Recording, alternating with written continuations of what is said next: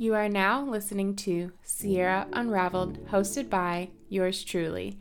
I am a single mother who finally released myself from a toxic relationship with the help of God, of course, so I can pursue my wildest dreams.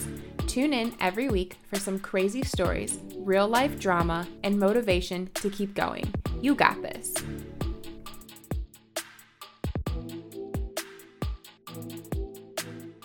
Welcome back to Sierra Unraveled. Shout out to the Jazz Jousters for letting me use one of my favorite songs by them this week. Their record label is called Millennium Jazz Music. Check them out on Instagram, Facebook, or at millenniumjazz.bandcamp.com. I hope you are having a splendid day. If you're not, I'm sorry, love, and hopefully I can at least try to make you laugh. Tis the season of joy, after all. Unless you're me and just had the biggest bomb of all drop on your entire life. I'll get to that in a minute. It's pretty heavy stuff. I'm getting better at not swearing, you know. I really wanted to just say shit right now, and I didn't. Well, now I did. But besides the heavy stuff going on in my life, I also want to remind you how grateful you should be. One, that you're alive today. Two, you have your health. Three, at least your baby daddy doesn't have a fresh cut tree in their living room with beer cans hanging off of it like ornaments, because that's what I'm dealing with over here. I told him I'm so glad our daughter doesn't understand because she's not old enough, because that's truly just a disgrace. His response was, I didn't do that. Does it even matter, honey? You allowed it to happen, and you also live underneath that same roof. Okay, so even when you think your life is so bad, I promise it could be so much worse. A lot worse. I hope you're not homeless. I hope you're not starving. I hope your kids are safe and not being neglected. I hope you are still able to stand on your own two feet, or at the very least, trying to figure out how to do that. That's where I'm at, by the way. I'll hold you up if you hold me. So, two weeks ago, on December 5th, my world got twist turned upside down, and I'd like to take a minute. If you sit right there, I'd like to explain how I became the Princess of Bel Air. No, something even crazier, something that has made me want to shut down, something that has made me want to go back into my turtle shell and fall off the face of the planet again, which we know is not good for anyone. My regular show publishing got all jacked up a few weeks ago because of this life event. I usually record and edit on Saturdays, and depending on how anal I'm being that particular evening, I sometimes upload late at night or at the very least, or the very latest, the next day. And one day I'll get it together and record multiple episodes at once so I never leave you hanging again. However, this reason I shall call it, because I really hate that word excuse, is really good. I promise. Drum roll, please.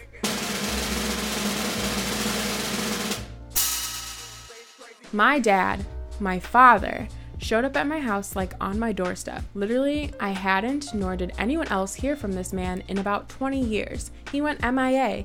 That's probably where I get this from being able to like cut people off like they never existed or disappear into thin air. Poof. I'm not saying this is healthy by any means, and often I feel really bad about doing it and also think about those people that I leave behind. But at the same time, I'm just going to say it's like a mode of protection.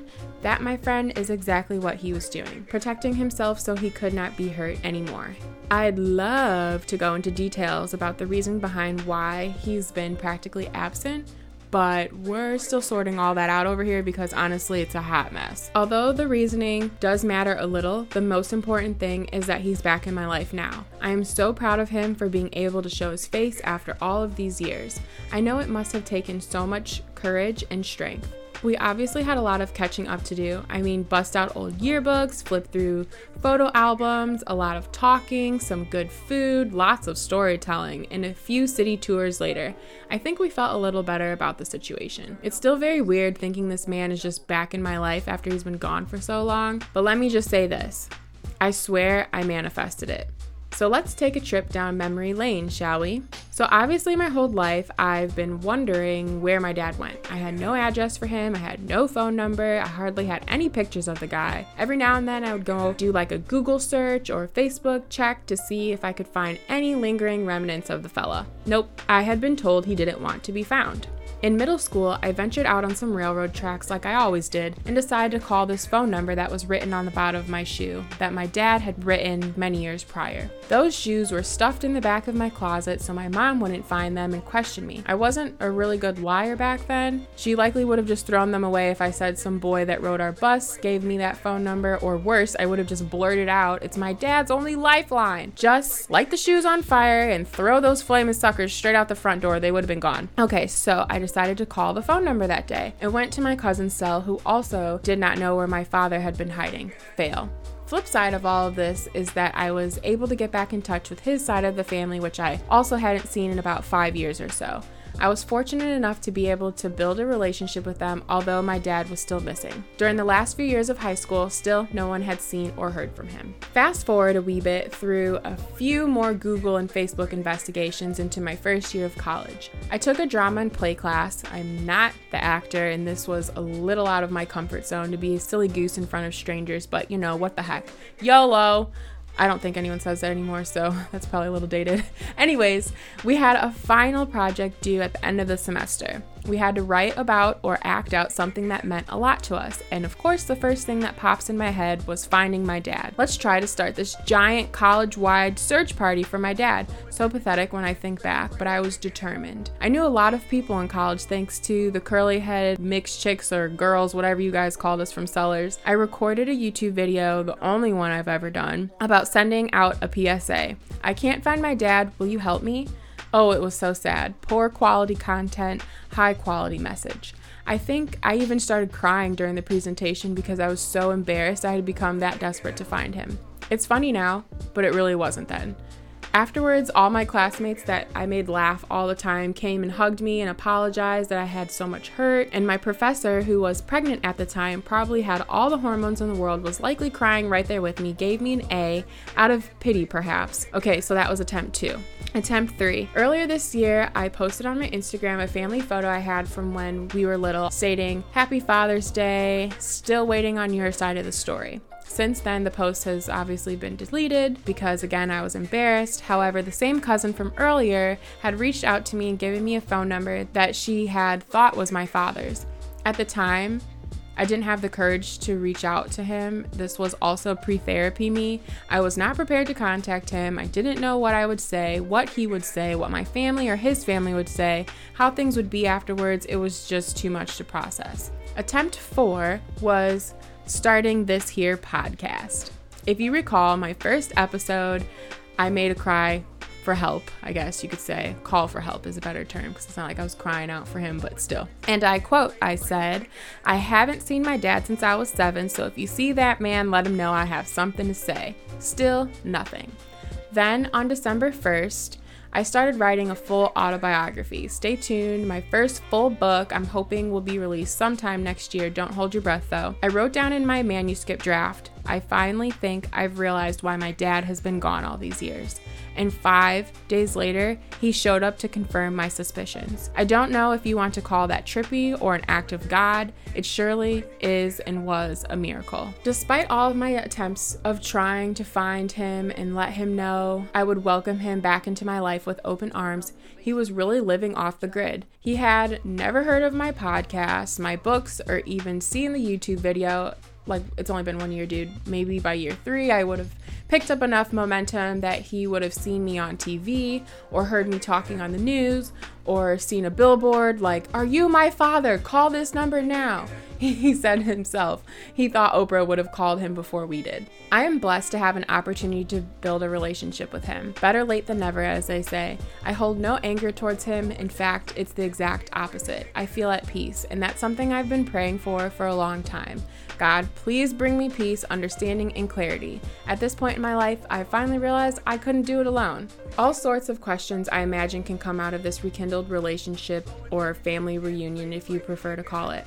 However, one thing that struck me most out of all the conversating that we did, which was a lot, like full 12 hour shifts of banter for three days straight, sun up to sundown. The TV didn't come on once, there was a lot of laughter and many tears. So, the one thing that he questioned was my singleness and relationship with my daughter's father. Obviously, it sucks, but I know something much, much better is in store for me. He, my dad, was legitimately worried that because of what happened between him and I and my brother, if it has affected my parenting and relationship decisions. Well, most definitely. I wanted a solid home and foundation to raise a family, but also, I'm not about to jeopardize my sanity or self worth anymore, or ever again for that matter, just to have this picture perfect family. I'm also a huge advocate for putting my daughter first and foremost before every single thing in my life. All MFing feelings aside.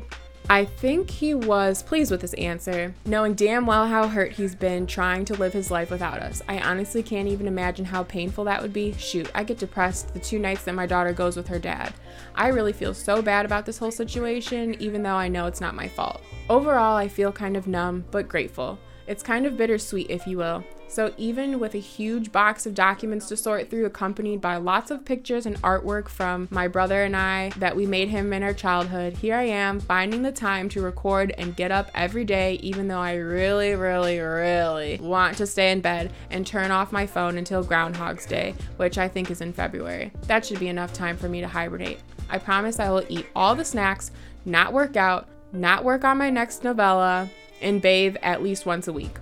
I'm just kidding. I have bills to pay, mouths to feed. Pretty sure that's one of my friend's song I just quoted from back in his rapper days. But in all seriousness, this whirlwind of news has extreme potential to stop me in my tracks and make me bury my head in the sand awaiting the next tidal wave. But I refuse to let that happen. Whatever you are going through, keep fighting.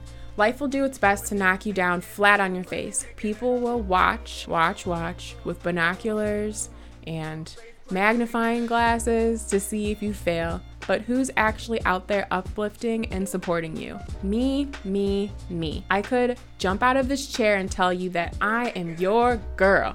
The place that you are in is not forever unless you let it be. The life you want to live is still coming, but you have to create it yourself. It takes a lot of work and you will have to sacrifice lots of your time, but it will be worth it. You are amazing. You were created for more and to make a difference. And I'm telling you right now, I need this pep talk just as much as you do. I want to give up. I want to cry. I want to close my blinds and stop plugging in my damn Christmas tree every day. However, instead, I'm going to nourish my soul, feed my body the nutrients it craves, leave some people on red, limit my screen time, and focus. Growth is usually only recognized on a large scale. People want to see the impact, the end product, but they often forget growth also includes failures, setbacks, hiccups, lots of obstacles, and can very well happen on a small scale. You have to want it though. Just take it day by day.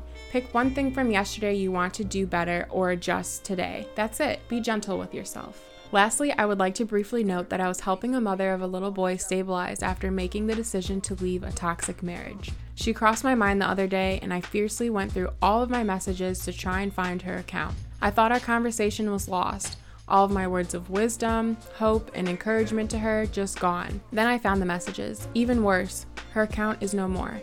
I tried to find her with the little information I had her first and last name, her first and middle name actually, and a vague description of her occupation. She's an RN and has a super common name. Her son is under the age of one. I'd like to keep her anonymous, but if you could say a little prayer for her. My biggest fear is that she went back to someone that did not treat her well and she has lost her worth. If you're listening, Sweet Pea, you're in my heart. I wish I had checked in with you sooner. I wish you would have reached out to me before disappearing. I pray he did not find our messages and make you delete your account. You're brave regardless if you decided that you can do it alone or if you want to try and stay with him and make things work for the sake of your babe. I get it. I really do. I hope you are happy. I hope you are safe. And I hope you know that you are not alone. Thanks for tuning in to my story and my random rambling this week. Today, I ask that you are kind to everyone around you despite how mean they might be to you, because you never know what they're going through on the low low. And remember, stop letting them unravel you because only you can unravel yourself. I'll talk to you next week.